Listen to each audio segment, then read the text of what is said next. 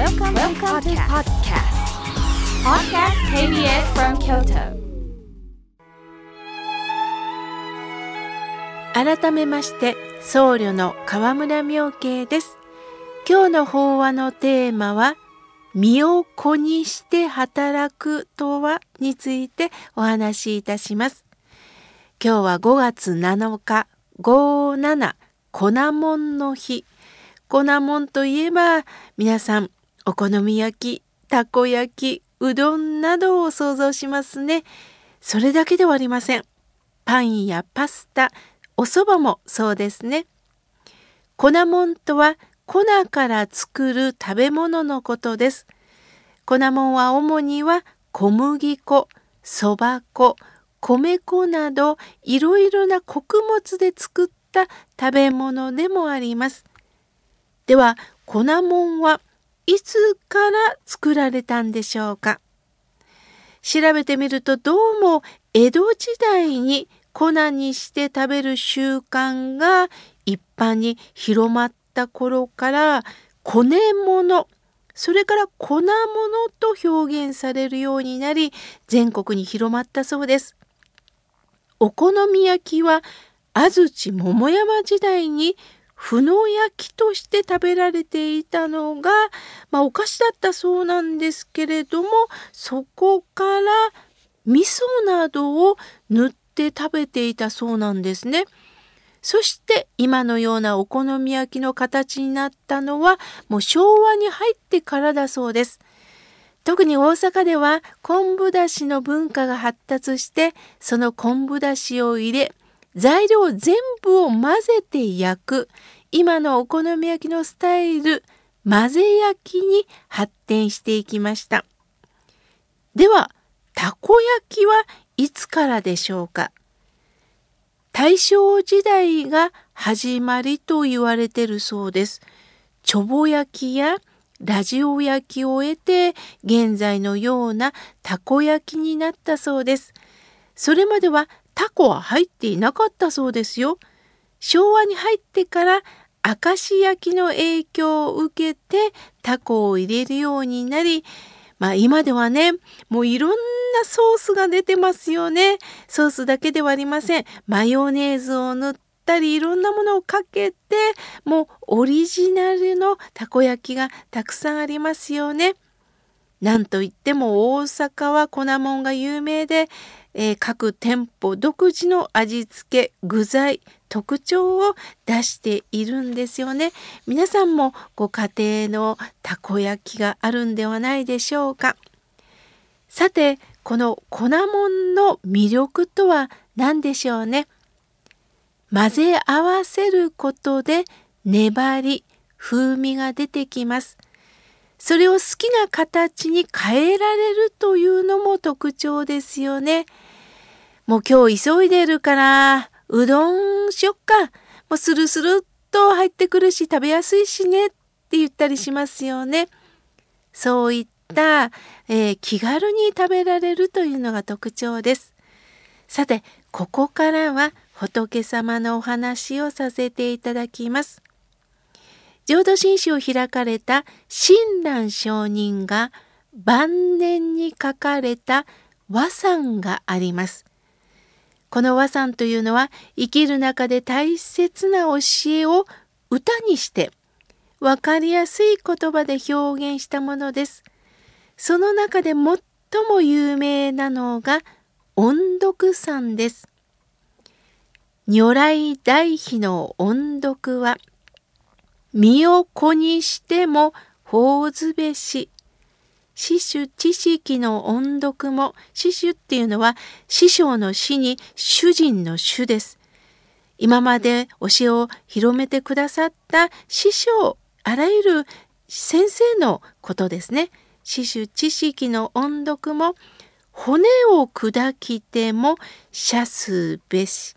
肖像増和さん。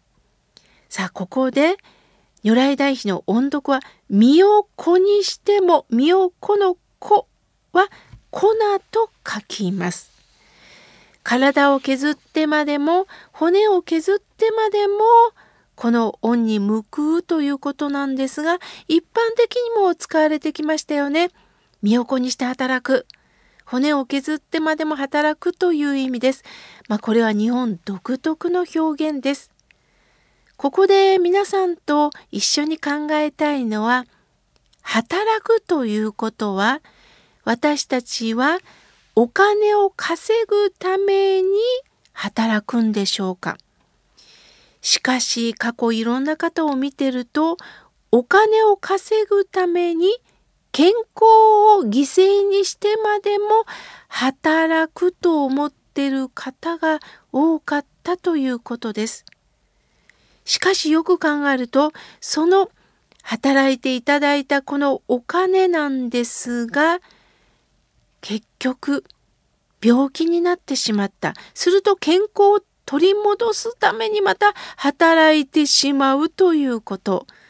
そうなると何のために働いているんでしょうか。懸命に働いて豊かに暮らすためのお金を得ようとします。ところが皮肉なことに身を粉にして働きすぎてようやくゆったりとした暮らしを楽しもうと思った矢先に大病を患うという方もおられました。これは決して人事ではありませんね。確かにこのコロナ禍、会社、お店の経営者はお金と人の悩みが尽きなかったでしょう。またいつもの生活に戻って経営できる喜びを得たいでしょうが、状況によっては真逆の苦労もあります。改めて私たちは自分で自分の働き方健康管理をしていかなければ誰も守ってくれないということに気づくしかないんですよね。気合や根性だけで何もかも乗り切れるわけではありません。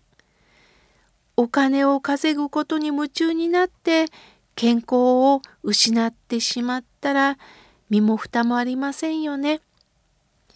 親鸞さんが身を粉にするとおっしゃった意味はご恩をどこまでも感じることができるかそれを私たちに投げかけてくださったんです。親鸞上人は身を粉にしても報いずには折れないご恩がありますよ。骨を砕いても返さずには折れないご恩がありますよ。身を粉にしたり骨を、ね、削ってしまったらまあ死んでしまうんで常識的に考えるとそんなご恩ってあるのかと考えるんですがその中に深い深い教えの意味があるんではないでしょうか。仙台の僧侶その僧侶が心の拠り所にされたのが阿弥陀如来様です。その阿弥陀如来様のご恩を返さずにはおれないとおっしゃっています。しかし、リスナーの皆さんの中にはピーンと来ないっていう方もおられるでしょうね。先ほどお話の中に粉もんは食べやすいとお伝えしましたね。仏教の教えは難しくてなかなか頭に入ってこない。その教えを噛み砕いて分かりやすくして私たちに届けてくださったのは阿弥陀様からはじめ歴代の僧侶なんです。どうしたら私たちが幸せになれるのかそのために仏様の知恵を私たちに苦労しながら時代に合わせながら命がけでお経を運んでくださりこの日本にも届けてくださったんです。自分だけの幸せを考えればそんな伝える必要なんかありませんよね。しかしソウルの皆さんも感動したんです。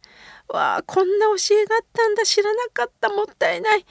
だからこそ今私たちに伝えなければと思って命がけで伝えてくださったんですね。でも皆さんの中にはまた疑問が出てくると思います。いや私その僧侶の教えを受けてませんのでっていう方もおられるでしょう。しかしあなたの親様先生いろんな方がその教えを受けてこられたんです。その教えでもって私たちは幼少の頃からお育てをいただいてきたんですよ。私たちではなかなか煩悩を抱えた私たちでは気づけません。するとその教えを私たちが優しく分かりやすくお届けいただくそのほんの一部がこのラジオかなと思っています。働くというのはただ嫌な思いのままで働くということではないんですよ。一つ一つのことに心を込められるのかということです。結果お給料をいただく。そのお給料で生活をさせていただく。欲しかったものを購入する。食べたい小豆棒をいただく。そこにああ身を粉にして働いた。この喜び。美味しいなぁと実感ができるんですよね。働いてこそその味が身に染みてくるんですよね。